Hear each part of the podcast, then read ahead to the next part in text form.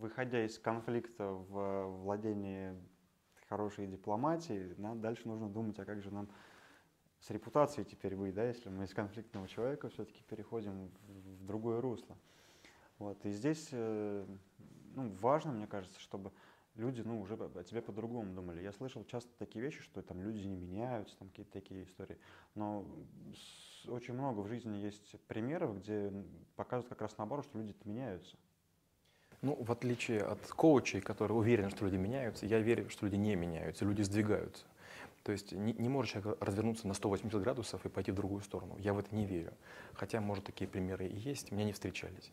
Я неоднократно видел, как люди сдвигались. То есть они становились там, на метр вправо или на, на метр влево, и это улучшало их позиционирование в мире и так далее. Но в целом, а когда мы говорим про репутацию, репутация — это то, о чем говорят в комнате, когда вас нет. То есть имидж — это ваша попытка показаться. А репутация — это ваше отражение в зеркале, когда вас нет. Рано или поздно все равно проявится то, что mm-hmm. есть на самом деле. И ну, проще там говорить то, что реально есть, и соответствовать как бы тому, что с тобой происходит. Как прийти к тому, скажем, чтобы вот, ну, убрать это все внешнее? Ну, две вещи есть. Первое, репутацию сильно ухудшает, если вы кому-то мешаете. То есть если вы кому-то явно мешаете, с кем-то конкурируете, с кем-то входите в борьбу за ресурсы, э, эти люди будут говорить, что там, вы какой-то не такой. Просто из желания очернить. Это первое. Угу. Второе. Если вы делаете что-то, что вас выделяет среди других, вы становитесь, знаете, как вот хохолок, который хочется пригладить. А третье, ну это же ваша жизнь. Можно всю жизнь там, пытаться быть хорошим для кого-то, ну а можно иметь какие-то свои цели. Мне постоянно говорят, а вы можете сделать одно, второе, третье? Я почти всем отказываю. Угу. Почему? Потому что у меня есть внутренние причины. Я очень часто их не рассказываю. Просто говорю, нет, я этого делать не буду, я не приеду, я не хочу, этого делать не будем. И, наверное, я окажусь неприятным человеком. Mm-hmm. Но ради бога, зато я знаю, что я достигаю для гораздо большего количества людей эффекта, чем для тех, кто со мной общается. Например, когда мне говорят, можете выступить, я могу выступить перед аудиторией 500 человек. Но если я в это же время, например, выпущу статью, выпущу вот даже наш с вами подкаст, это будут тысячи людей. Угу.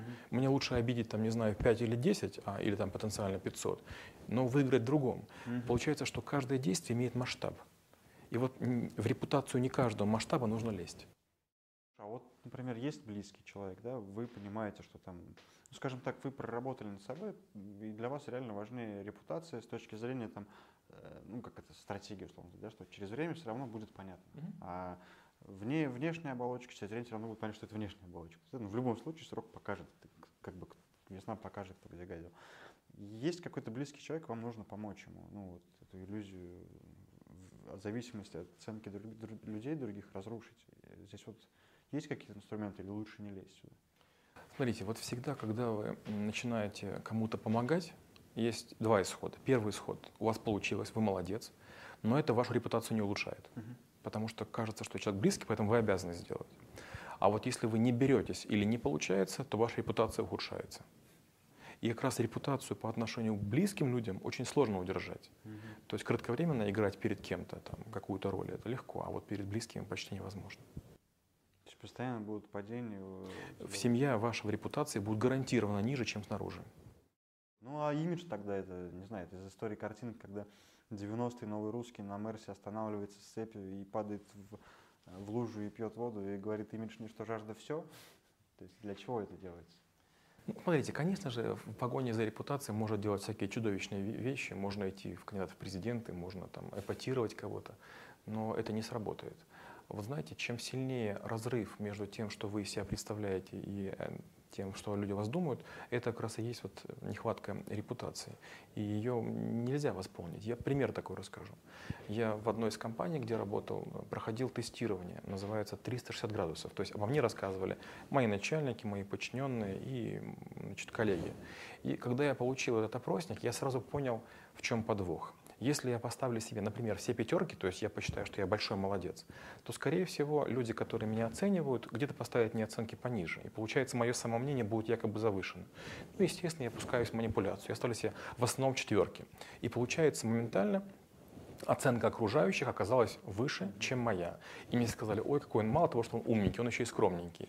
Тут получается, манипулируя имиджем, занижая имидж, я повысил репутацию.